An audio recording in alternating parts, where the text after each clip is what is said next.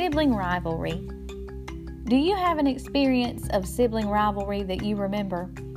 When I was young, my brother and I would race off of the school bus to the front door as fast as we could so that our friends on the school bus could see who was the fastest. Would it be me or him? If, by rare occurrence, he was winning, it never failed that somehow my backpack would fly off of my back and hit him to slow him down.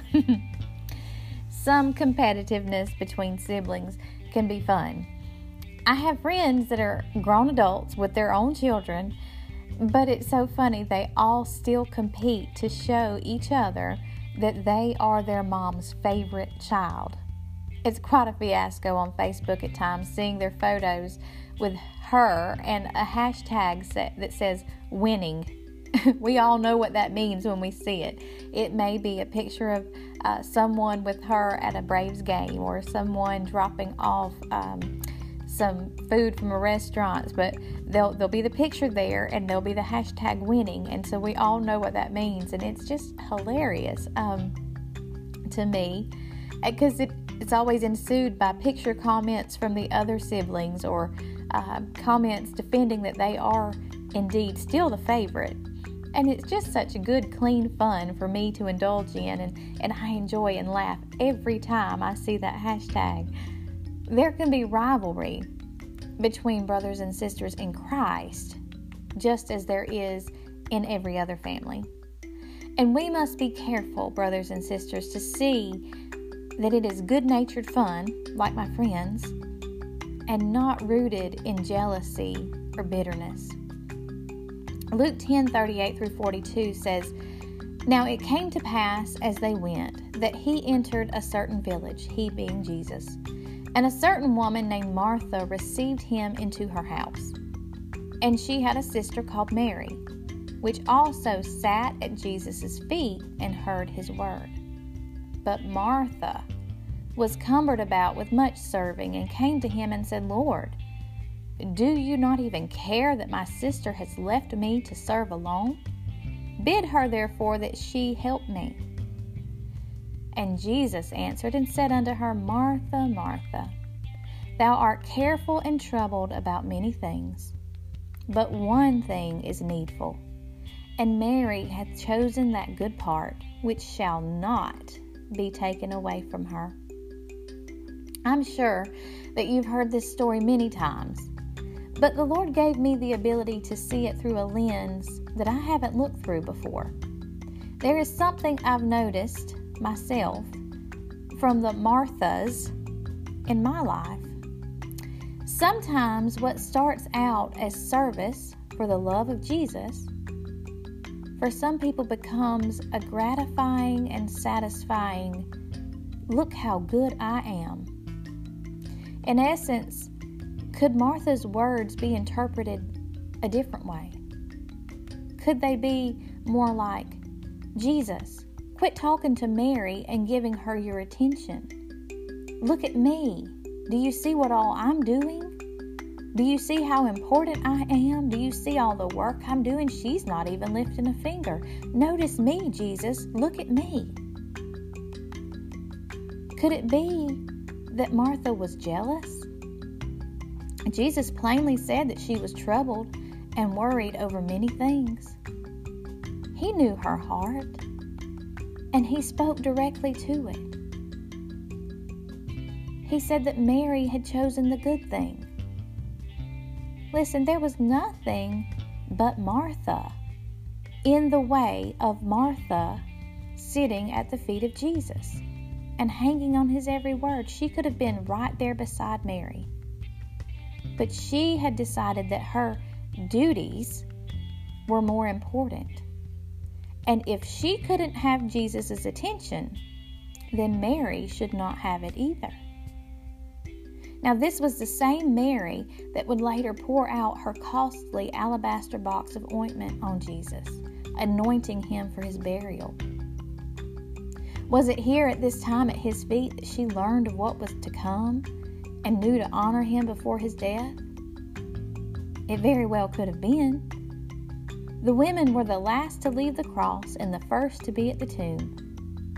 It seems that they listened to details that Jesus gave more intently than the men had.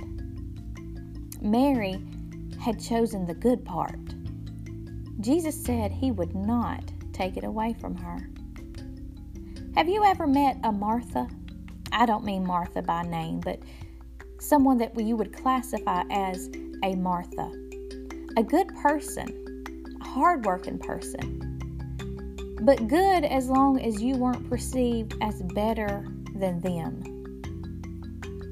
Martha was trying to make herself look better by showing all of her work in comparison to Mary. But Jesus saw the heart of the matter. It is human nature and a work of the flesh to tear others down in order to make oneself look better. There's an old saying that says, You don't make your candle shine any brighter by blowing out someone else's. All you've done is simply made the room darker for everyone. Hebrews 12 14 and 15 says, Make every effort, excuse me, make every effort to live in peace with everyone and to be holy. Without holiness, no one will see the Lord. See to it that no one falls short of the grace of God and that no bitter root grows up to cause trouble and defile many. No bitter root. I think so many women, especially, that there's a root of bitterness that grows up, and if it ever starts growing and you don't cut it off and you don't dig it up, it causes trouble and it defiles you. 1 Corinthians chapter 3 verse 3 says, "For you are still controlled by your sinful nature. You are jealous of one another." and quarrel with one another. Doesn't that prove that you are controlled by your sinful nature? Aren't you living like people of the world? If we're quarreling with each other, if we're arguing, if we're jealous of one another, we're no different than the world around us. That's not what we've been called to be. James chapter 4 verse 11 says, "Brothers and sisters, this isn't just a women's problem. Men do it too, but I will tell you, I think us, us women have got it down to a science. Brothers and sisters, do not slander one another. Anyone who speaks against a brother or sister or judges them speaks against the law and judges it. When you judge the law, you are not keeping it, but sitting in judgment on it. We're not to slander. We put ourselves in in a, a place of um, where we a place we don't want to be when we slander and judge other people. Now there is something called judging people by their fruit, knowing their fruit, examining. Uh, my old pastor would call it being a, a fruit inspector. That's discernment. But making a harsh judgment on somebody um, or slandering somebody has no place in the house of God. Sibling rivalry in the faith is not a good thing. Think of the wonderful demonstrations through the Bible of siblings looking after one another. Uh, when I was younger and I st- first started reading the Bible, Andrew was always my favorite disciple. Um, and I, I now I, am not sure that that still holds true, but when I was younger, I just I loved Andrew, um, and the reason being Andrew met Jesus first.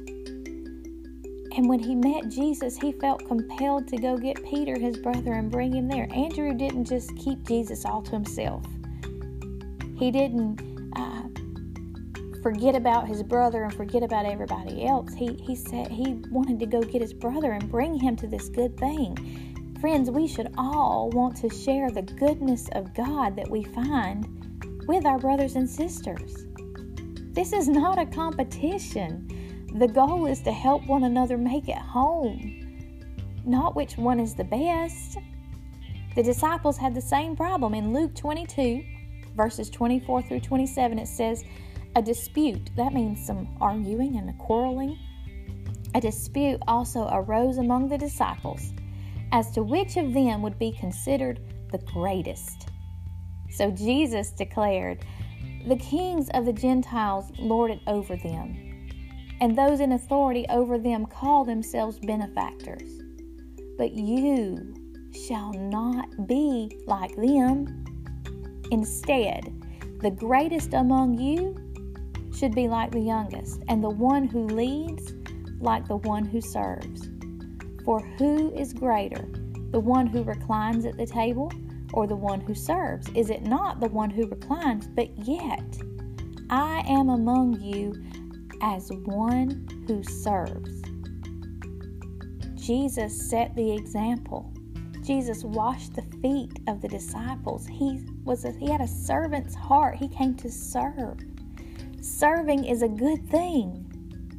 Martha was following in Jesus' example by serving, but she wanted to lord it over her sister, just like he said we're not to do. She wanted to lord it over her sister who had been serving. Mary had been serving, she'd been there all day doing the same thing, but she decided to spend a little time with Jesus and get the dishes later. She didn't want to put Jesus, um, Martha didn't want to put Jesus ahead of the dishes. And in order to not feel bad about that, she decided to tear her sister Mary down to make herself feel better. Be careful, friends, not to follow her example. Don't tear others down because you feel like you aren't getting the attention you deserve. Stop the competition and go sit at the feet of Jesus. And if by chance you happen to be a Mary, not a Martha, but a Mary, and you're happily serving and making time to be in close quarters with Jesus, Hmm. Listen, don't be surprised when the Marthas get upset and start calling you out and trying to belittle you in front of the people who matter to you. Remember and take comfort that Jesus looks at the heart and he knows what your intentions are. He will defend you.